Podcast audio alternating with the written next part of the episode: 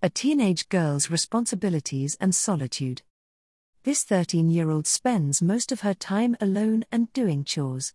School, and Mary's meals, provide a welcome respite of companionship and nourishment. Life is often lonely for 13 year old Vinoria. Her mother, Elizabeth, was very young when she had Vinoria.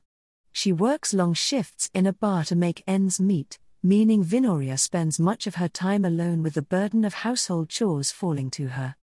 Mornings are a particularly busy time for this Zambian teenager. She wakes at 6 o'clock to fetch water, do the dishes, clean the house. If she has time to spare, Vinoria studies ahead of her lessons.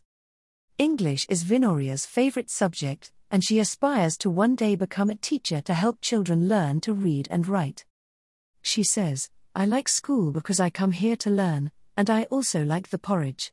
I want to be a teacher when I'm older so I can help children who are illiterate to become literate.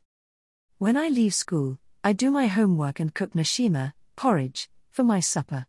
Sometimes, I go to a neighbor's house to watch television. I go to bed at 2000 hours. Most of the time, my mother isn't around, Vinoria says. I'm alone, doing the household chores. I get tired.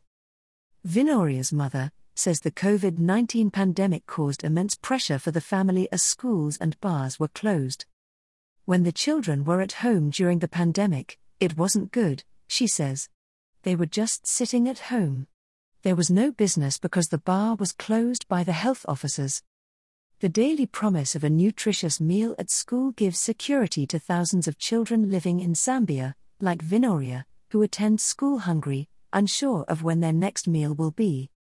Elizabeth says, The porridge is assisting Vinoria because I'm often not at home, and she goes to school on an empty stomach. If you can give, please give. Whatever you can to ensure our work won't stop. Brought to you by Audio Harvest.